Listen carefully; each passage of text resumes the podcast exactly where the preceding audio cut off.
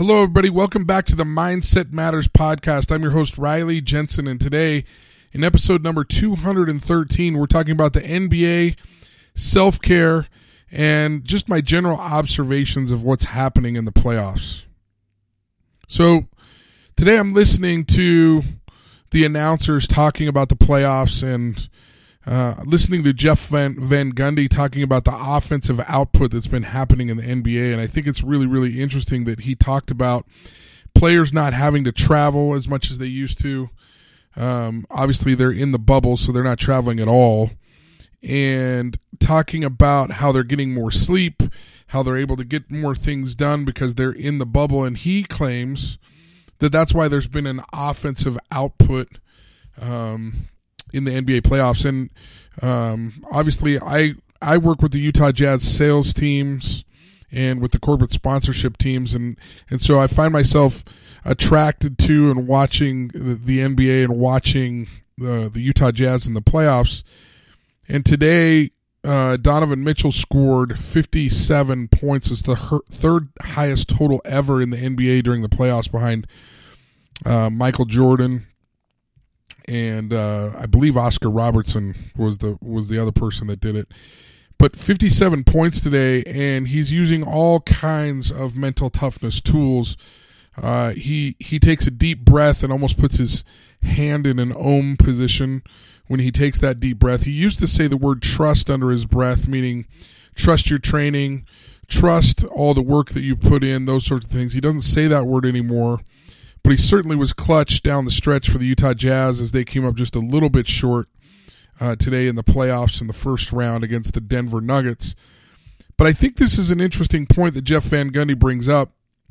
Um, he talks about being in the bubble and, and sort of being able to um, recover quicker, to be able to do different things quicker. And I, I was wondering as I was thinking about it, are we not sort of in a bubble right now as a human being, as human beings, you know, with COVID nineteen? Are we not sort of in our own little bubble where we're kind of stuck in our house?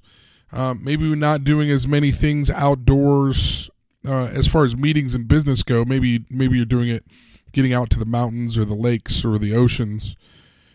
But I thought it was interesting that maybe, just maybe, we can improve our performance by being in our own little bubble. And so I wanted to talk a little bit about self-care today and some of the different things that we can do that can that can really lead to higher performance. And I think these are shown across the board scientifically. Uh, in fact, the science does show scientifically that these work across the board. So just a couple of different things. Journaling. Journaling can be a really, really healthy activity for all of us during this COVID nineteen time. Talking about your feelings, talking about gratitude, and actually writing some of these things down can be incredibly therapeutic. Exercising. Exercising is a great way right now for us to kind of get the demons out, to take care of ourselves, and to actually um, help our mental health and our mental state during these tough COVID times. Meditation, I've talked about Headspace before. I've talked about the app Calm. There's even an app called Breathe out there that's really, really advantageous to those of us that practice meditation. And I love all three of those apps, because I feel like I'm kind of a millennial where I need someone to walk me through meditation. And Headspace, Calm, and Breathe all walk you through meditations, about a ten-minute meditation each day. Can be incredibly good for you. Taking a walk with your family, taking a walk by yourself, just taking a walk in nature can be in- incredibly good for self-care and for your mindset and for your mental health. Calling a friend, reaching out to a friend, can be a great thing for us during this uh, COVID nineteen.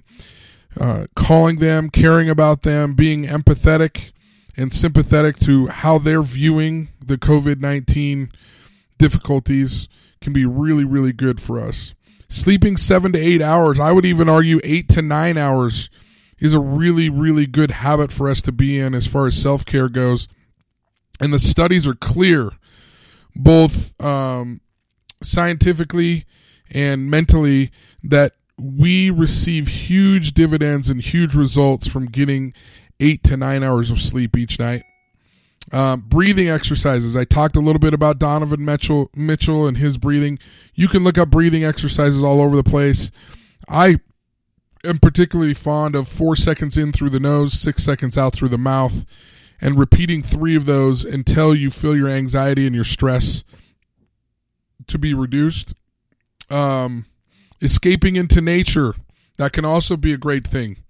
It's a great place for us to escape, to feel like maybe we're not experiencing covid nineteen. You can get out. You can go with your dog, your animal, your families, whatever it is, and get out into nature. Reading a good book can be particularly good for our self-care and for our mindset. And then just spending time with a partner, spending time with those that you love, spending time talking to those that you love, working through things with those that you love, that can be particularly impactful. Remember, these are investments in our productivity and our sanity, and they're being used by pro athletes, using being used by C E Os and other people all over the place. They are not indulgences. They are great investments in success and productivity. That's all I have for today. Thank you so much for joining me on the Mindset Matters podcast. We love it when you um, give comments and ratings on iTunes. Please, please, please, please, if you feel like this was a worthwhile episode, please share it with somebody that you know that might benefit from listening to it.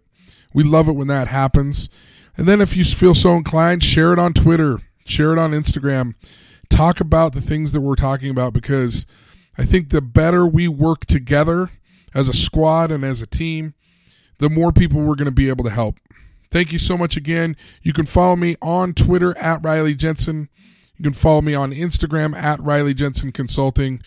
And as usual, you can always find us at w w w dot riley jensen consulting dot com. We'll see you guys tomorrow when we're just a little bit older, a little bit wiser, and a little bit better than we were yesterday.